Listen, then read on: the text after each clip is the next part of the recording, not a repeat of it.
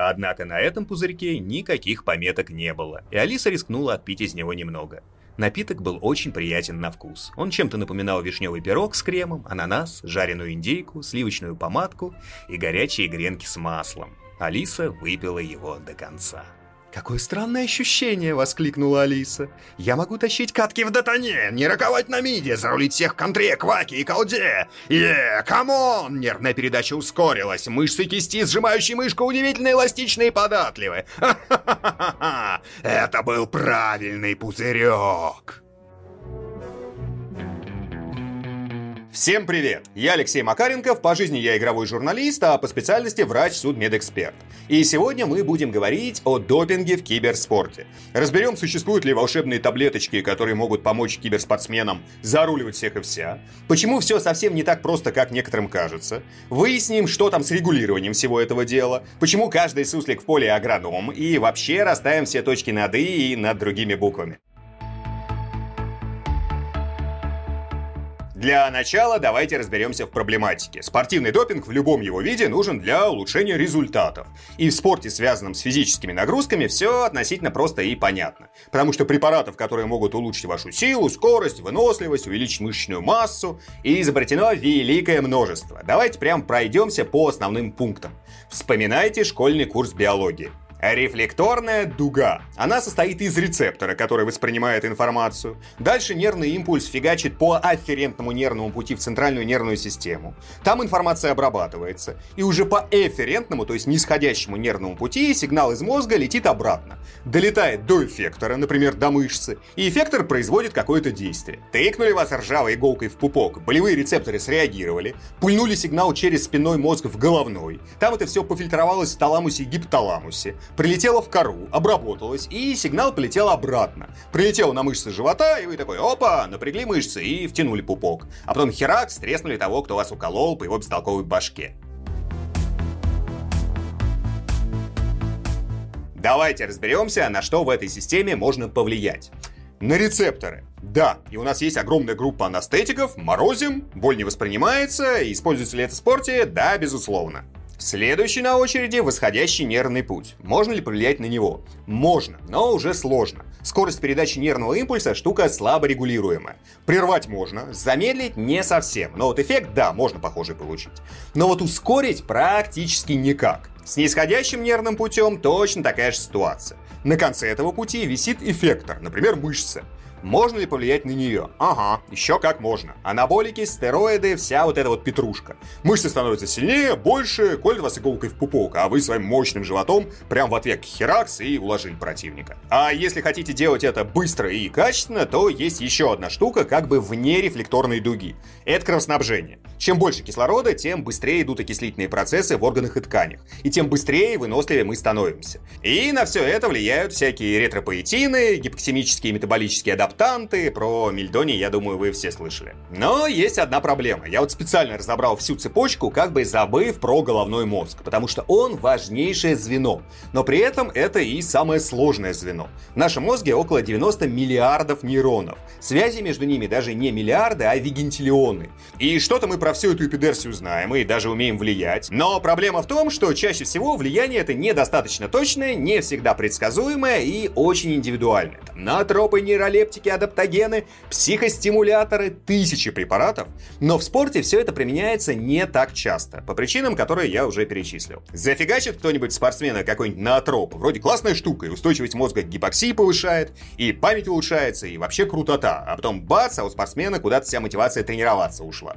Куда делать, непонятно. А вот такая вот побочечка. У кого-то есть, у кого-то нет, фиг поймешь. Но в спорте с физическими нагрузками влиять на мозг не так уж и нужно, потому что можно влиять на кучу всего всего вне мозга, и это даст результат. А вот с киберспортом все не так, потому что можно, конечно, и мышцы кисти наращивать, чтобы ладонь круче мышку сжимала, хотя тут и обратный эффект есть, потому что скорость оперирования мышкой у некоторых людей от гипертрофии мышц кисти падает, тупо из-за веса. Можно дыхалку прокачивать, но тоже зачем это киберспортсмену? От гормонов тоже никакой особой пользы не получишь, потому что все, что есть в нашем организме за пределами ЦНС, за пределами головного мозга, у любого среднестатистического человека и так развито достаточно, чтобы ставить самые крутые киберспортивные рекорды. Так что все дело именно в нашем головном мозге. Если влиять, то на него. А с этим, как я уже сказал, все сложно.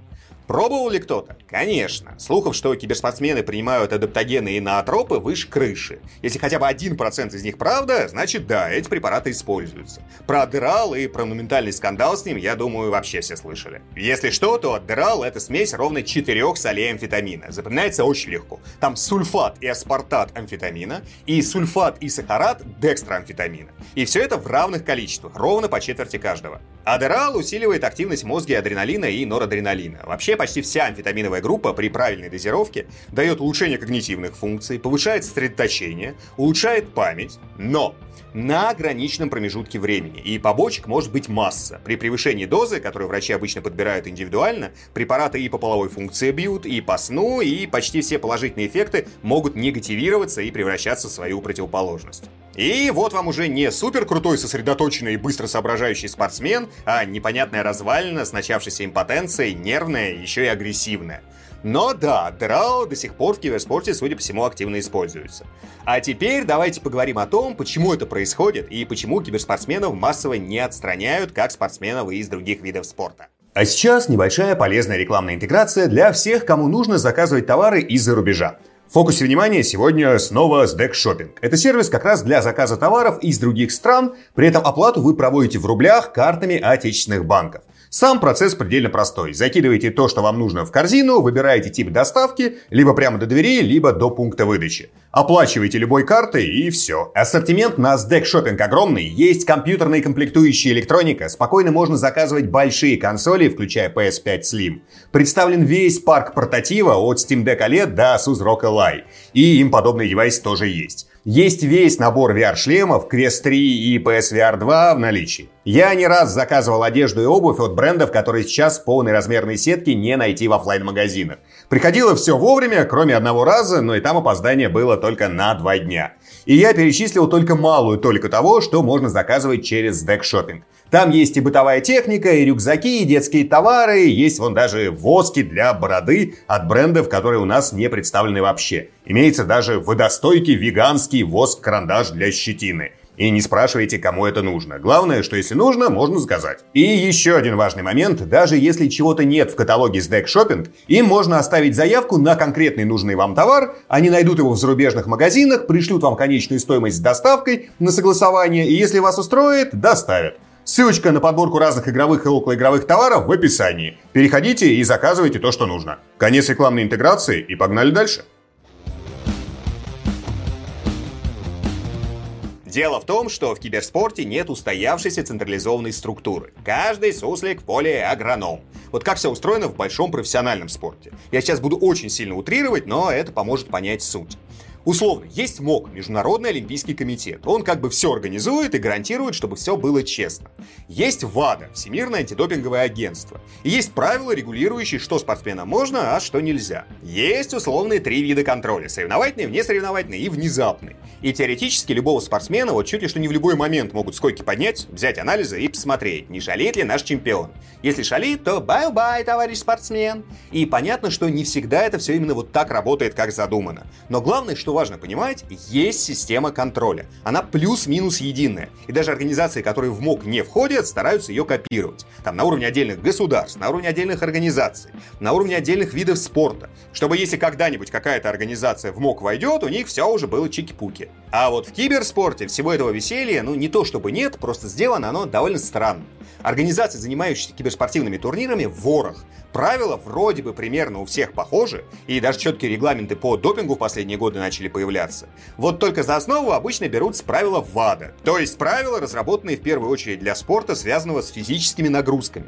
Туда входят в первую очередь препараты, которые никак улучшить показатели киберспортсменов не могут. Гормоны, анаболики, ретропоэтины, стероиды, иммуномодуляторы, вся-вся-вся вот эта петрушечка. Но запретили их местами, и что толку, если киберспортсмен на бодибилдинге в отрыве от киберспорта не помешан, он и так не будет жрать никакие гормоны. А если таки запрещают какие-то препараты, которые таки могут повлиять на показатели именно киберспортсменов, то все равно проверяют всех редко и далеко не на всех турнирах. В общем, сплошной разброд и шатание, еще и децентрализованное. Берем какую-нибудь лигу Overwatch, про которую очень многие говорят и пишут. Так у них вообще, насколько знаю, допинговых правил нет. И вот куда ни плюнь, везде вот ровно то же самое. Копировать ВАДА вроде бы пытаются все чаще, но централизованного управления не появляется. На интернешнлах, кажется, за допингом тоже никто особо не смотрит. А вот на турнирах по контре часто слышу, что допинг проверки устраивают. И, кстати, не забывайте, что официальное признание киберспорта спортивной дисциплины в разных странах тоже помогает в решении этого вопроса. Опять же, про филиппинский скандал с Galaxy Battles по Dota 2 многие из вас наверняка слышали. Вот вам, кстати, пример, как в спорте, который в чем-то близок к киберспорту, правила регулирования ввели и чем все это закончилось. Шахматы. Тоже интеллектуальный вид спорта. С шутанами и файтингами, конечно, не совсем корректно сравнивать, а вот со всякими РТС и мобами вполне себе. Казалось бы, какой допинг? И до 1999 года в Международной шахматной федерации, в ФИДЕ, никакого контроля и не было. А в 1999 году ФИДЕ стала членом МОК, и, соответственно, тут же были введены стандартные правила проверки спортсменов на допинг. И ВАДА начал шерстить и шахматистов тоже по стандартному регламенту. И поначалу никто особо не был против, потому что если шахматисты что-то массовое принимали, то этого чего-то не было в списках ВАДА. Но в 2015 году ВАДА ввела в систему проверки анализ на кофеин.